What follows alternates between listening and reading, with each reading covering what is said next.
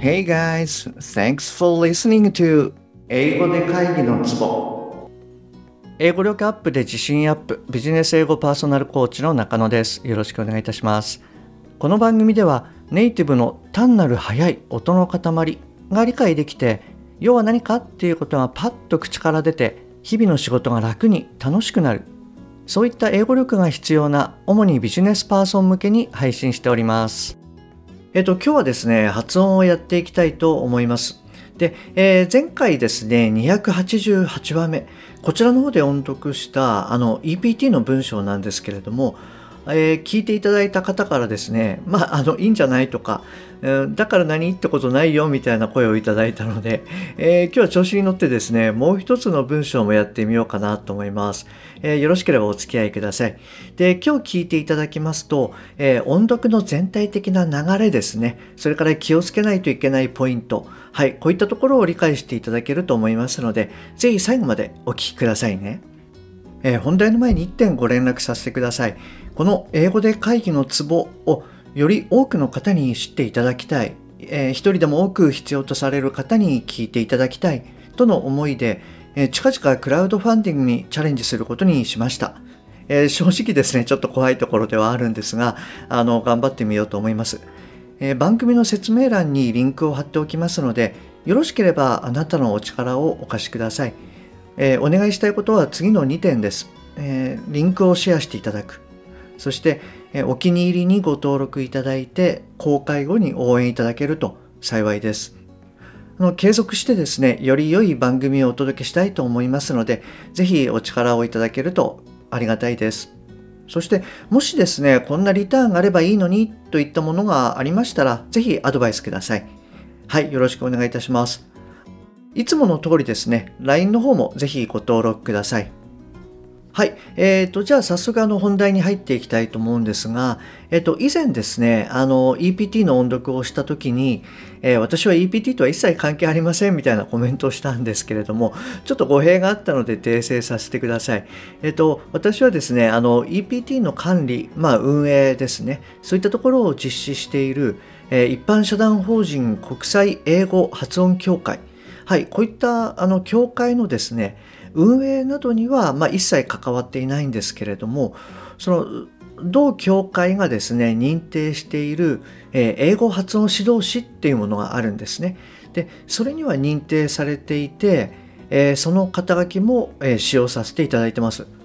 まあ、というかですね、2023年の2月25、26日ですね、えー、丸2日間の研修、それからレポート提出っていうことをやって、え同協会から認定されたと。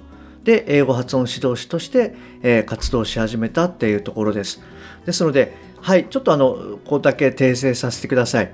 あの、あまり関係ないことで時間を取ってしまってすいません。はい、訂正のご連絡でした。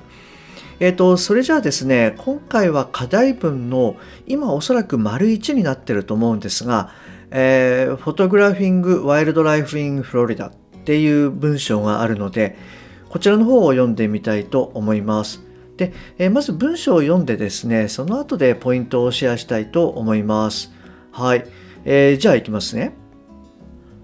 One of my hobbies and a favorite thing I love to do is nature photography. Wherever I go, I carry my camera equipment with me to take photos of the landscape or of the animals and creatures I see.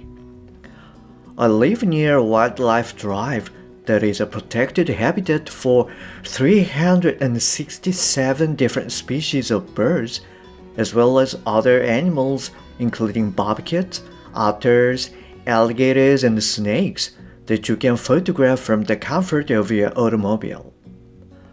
The drive is a favorite thing to do by visitors from around the world who are nature lovers. I find the wildlife drive very relaxing and enjoyable, and you never know what animals or birds you're going to see. I like to post many of the wildlife photos I take on Facebook, and many of my Facebook friends tell me they eagerly wait to see what I will post next. はい、こんな感じです。 えー、まあ、だから何っていうところあるかもしれないんですけれども、えっ、ー、と、それじゃあですね、ちょっとこちらの方も解説していきたいと思います。で、えー、今回はですね、まずあの一文にフォーカスしてポイントをご説明しますね。で、えー、最初の文章がですね、まあ、内容とか長さ、はい、これがともにまあいい感じなので、これを使ってご説明しますね。はい、えー、One of my hobbies and the favorite thing I love to do is nature photography. はい、こちらになります。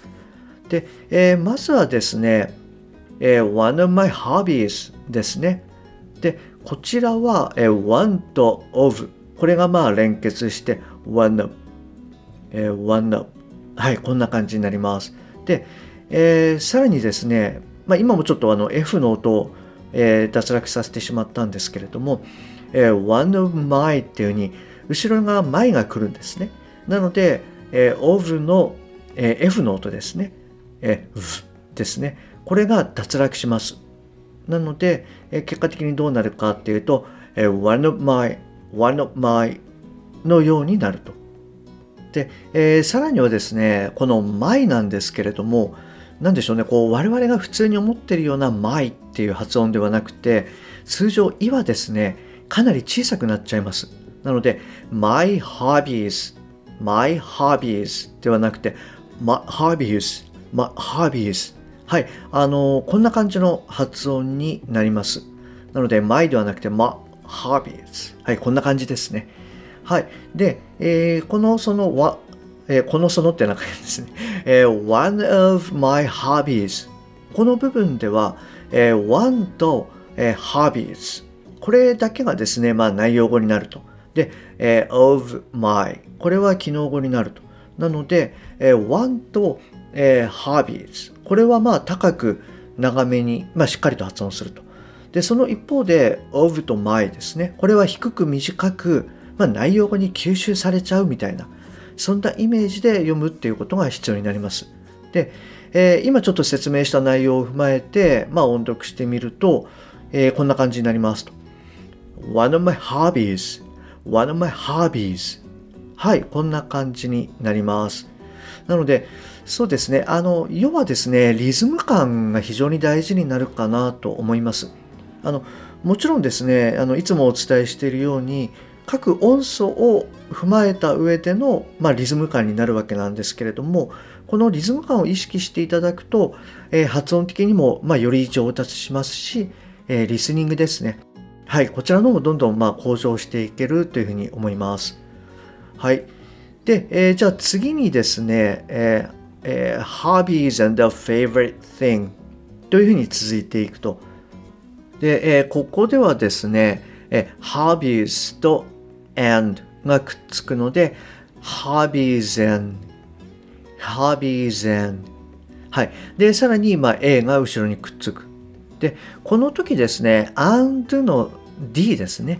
これを、まあ、省略してもしなくてもどっちでもいいかなと思います。えっと、そうですね、ネイティブの場合は結構省略しちゃうケースのが多いかななんていうふうに思います。で、えー、まあ仮にですね、その D の音を省略するとどうなるかっていうと、えー、hobbies and hobbies and はい。こんな感じの、まあ、あんなみたいな感じですね。で、えー、まあ D を省略しなけるとどうなるかっていうと、えー、hobbies and hobbies and っていうふうにあんだみたいな感じですね。はい。で、この N と D の音っていうのは、まあ、いわゆるこうペア音になるので、口の形とか舌の位置とかですね、こういったところは同じなんですね。なので、まあ、ちょっとしたこう意識の違いでどちらかの音が出るっていうことになるかなと思います。はい。で、えっ、ー、とですね、で、その後の、えー、favorite thing I love to do まで言ってしまうと、えー、favorite の後ろに、えー、thing っていうふうに、まあ、子音から始まっているんですよね。なので、えー、favorite favorite っていうに t の音は、まあ、ほとんど普通は出さずにですね、favorite thing, favorite thing っていうふうに、まあ、t が脱落するという形になります。で、ただこの時にいつもお伝えしているように、あの脱落する t の音ですね。これを意識しながらつまりその t の口の形とか下の位置これを意識した形で、えー、脱落するっていうことが大事です。どういう意味かっていうと、え favorite thing, favorite thing ではなくて、え favorite thing, favorite thing っていう風にすると。じゃないと、まあ、この favorite の音素自体にですね、影響が出て、まあ、伝わりにくくなっちゃうと。まあ、ただまあ、favorite の場合は長い単語なので、まあ、あのー、問題なく相手には伝わると思うんですけれども、短い単語の場合っていうのは間違って伝わってしまうので、えー、t を意識しながら脱落するっていうところにあの注意してください。で、そうですね。あと、さらに、えー、もう少しマニアックなところを言ってしまうと、あの、本来ですね、t は前歯のこの裏側ですね。ここに舌先を持っていくんですね。で、えー、t、t っていうような発音になると。ただ今回はですね、この後ろに th が来てるんですよね。なので、えー、あらかじめ t の位置ではなくて th の位置に舌先を持っていってしまうっていうことで大丈夫です。なので、えー、favorite っていう時には th の位置に舌を持ってくると。つまり上の歯を軽く舌先を噛むような位置に持ってくる。favorite はい、このと favorite このタイミングで、えー、舌を軽く噛んでるような状況ですね。そうすると舌先の動きっていうのを減らすことができます。えー、で、その後の、えー、thin eye, thin eye の部分なんですけれども、えー、thin の最後の音っていうのは、あの、K とか G のペア音になるんですね。くとかくとか。で、それの鼻から抜ける音。ということになります。あの、発音記号のですね、説明が難しいんですけれども、大文字の G を、何て言うのかな、えー、右に反転してさらに下に反転する、何て言うんだろう、G の天体小みたいな文字って言えばいいんですかね？はい、そういったあの音になるんですね。もしあなたがちょっと気になるようだったら、あの、調べていただければいいかなと思うんですけれども、はい、そういう音になります。で、この、えーと、G のまあ天体小の音っていうのは、あの、ing がつく場合はですね、えー、この音になることっていうのがまあかなり多いです。で、この、うん、うんっていう音っていうのは、あの、く、く、うんっていうのとペア音になるので、はい。なので、えー、この音に、えー、愛がくっつくと。なので、えー、thin eye, thin eye. はい、こんな感じの音になります。えっ、ー、と、そうですね。ちょっと説明長かったけど、音一瞬でしたね。あとは、えー、love to do ですかね。これはまあ、リズム感だけかなと思います。あの、この中でまあ to は機能語になるので、えー、love to do ではなくて love to do love to do っていうように to はあの、まあ、内容語に吸収されちゃうようなイメージ。はい。この感覚で読んでいただくといいかなと思います。で、そうですね。この文章では、えー、do までが長いこの主語の部分、まあ、いわゆる主語っていうんですかね、になっていて、次にまあ is が来ると。えどういう文章だったかっていうと、えー、もう一度繰り返すと、One of my hobbies and the favorite thing I love to do ここまでがいわゆる主語になると。なので、ここでまあ一旦、えー、一瞬ですね、ちょっと間を空けて、えー、is を言ってみると。はい。で、最後のですね、えー、photography。これはですね、アクセントの位置かなと思います。あの、結構ですね、この EPT には、あの、フォト、まあ、 photo ですね、英語的に言うと。これがよく出てくるんですね。で、アクセントの位置が、えー、 pho にあったり、次の to にあったりするんで、あの、気になる方というかですね、あの、もし EPT を受けられる方は、これはチェックされるといいかなと思います。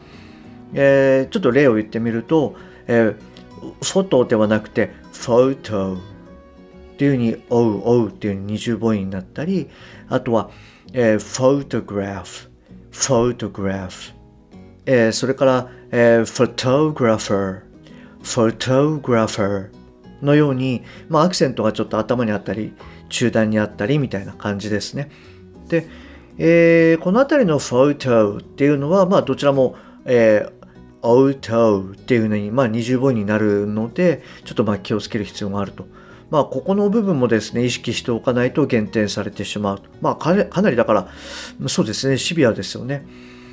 はい。で、えっ、ー、と、ここはですね、photography になると、えー、photography っていうふうに、えー、二重母音じゃなくなるんですね。